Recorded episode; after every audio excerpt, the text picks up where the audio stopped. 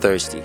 Repent then and turn to God, so your sins may be wiped out and times of refreshing may come from the Lord. Acts 3:19. The journey to being refreshed by the Spirit starts at repenting. And some people say that once you're saved, you have no sin to repent of. I won't argue with them, but I don't think that Jesus would have given a template for prayer that was only suitable for the context he gave it in. As in, why would he make such a grave error? Not especially having all his foresight, foreknowledge, and wisdom regarding the times to come. Like, makes no sense to me.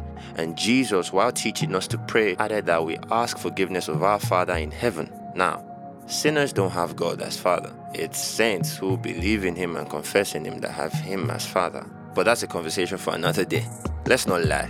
Most of us have secret and open areas of our lives that we know bash our conscience at the core, and we are called to repent. And repentance is just the first step. We're then called to turn our sights, our desires, our intent, and our focus to God. And that is never a one time thing because every day is a new opportunity for you to turn yourself, your life, and your day to God. The psalmist says, Wash me clean from my guilt and purify me from my sins.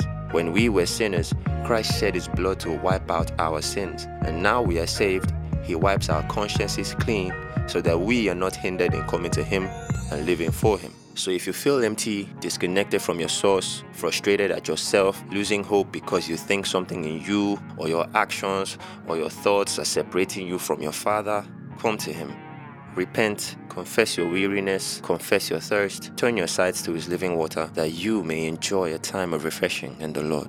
Ladies and gentlemen, it's your favorite boy Angelo, and I just want to thank you for spending your time with me as I rant. I hope it's been useful, I hope it's been a blessing. Do let me know what you think in the comments, and stay tuned for the next one when I come your way next time on Jesus and Common Sense. Bless.